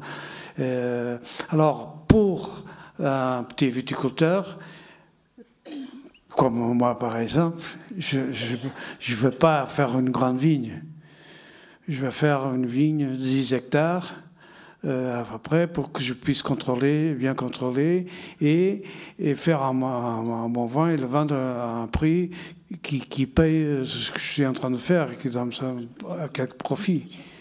Parce que jusqu'à maintenant, à très peu de temps, et même maintenant, euh, ce prix payé par les, euh, pour le coût de production sont plus hauts que le coût de, vente, souvent. Et à ce moment-là, il y a un changement aussi de cette. Euh, donc tout est un, un mouvement dans la région. Je ne sais pas si je vous ai répondu.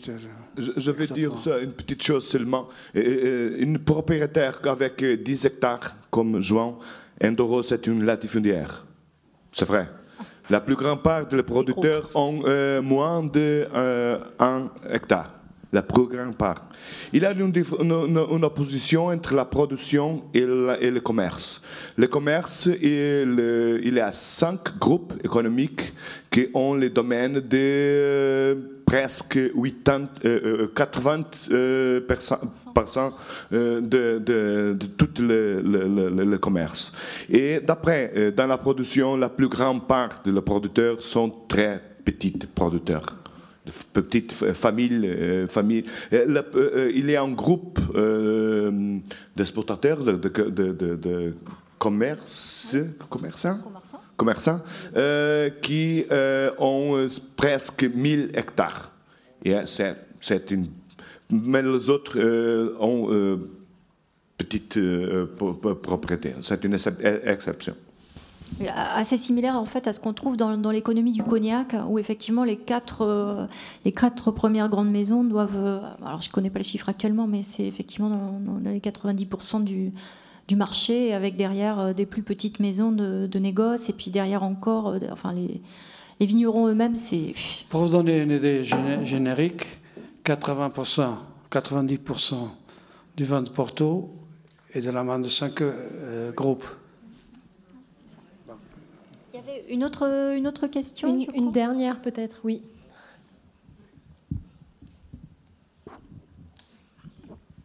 Oui, bonjour. Ma question va rejoindre un peu ce que vous disiez là tout à l'heure, c'est-à-dire que l'évolution des goûts des consommateurs fait que les vins évoluent euh, beaucoup. Le Porto, c'était un apéritif, maintenant c'est un vin, c'est pas bu de la même manière. Quelle est l'évolution justement de ces vins? Pour le Porto, l'évolution euh, de Porto, c'est euh, diversifier un peu les catégories de, de, vin. Mais là, écoutez, quand je suis rentré à travailler en 76, le secteur m'a dit on a trop de catégories de vin de Porto. Il faut réduire. Et il faut faire une étude sur ça. J'ai passé 27 ans dans cette étude avec des collègues et à la fin, on est arrivé à la conclusion qu'il fallait laisser comme, comme il était. Donc rien n'a été fait. En plus, il y a plus de catégories maintenant. Donc j'imagine un peu le consommateur doit être un peu perdu dans, tout ça. Mais c'est ça qu'on euh, je voudrais parler dans la dégustation des catégories du vin de Porto et ce monde euh, typique. Donc effectivement, excellente transition parce que comme ça on va pouvoir couper, couper court au débat de façon élégante. Euh, donc effectivement, il est, il est temps. Alors je vous remercie euh, infiniment tous les deux pour, euh, pour cette, cette découverte savante et, merveilleuse de, de, la vallée du Douro et, et de ses vins. Et donc, pour, euh, alors pour ceux, pour ceux qui, qui se sont inscrits pour euh, la dégustation commentée, vous allez euh, en apprendre beaucoup sur l'élaboration des vins de, de Porto eux-mêmes. nous vous invitons donc à aller rendre votre, votre appareil, votre casque comme la dernière fois. là, on, on, va commencer la dégustation dans, dans environ un quart d'heure à l'étage juste au-dessus, comme d'habitude. Euh, et en fait, euh, j'aperçois Anna Maria euh, en face, Anna Maria Binet, qui elle-même est d'origine portugaise et qui, est, qui fait partie de notre comité de, pilotage des vendanges du savoir. Et le fait de l'avoir me fait penser à, un magnifique ouvrage que je recommande à tous, qui est le, le, roman de Manuel Torga, vendange qui permet d'avoir une vision artistique, fictionnelle, mais néanmoins extrêmement intéressante, et en particulier de la sociologie et justement des rapports des classes sociales dans, dans ce Douro. Alors évidemment, ça n'est pas une vision du 21e siècle, mais, mais c'est un livre fort intéressant. Voilà. Donc, eh bien, écoutez, à tout de suite.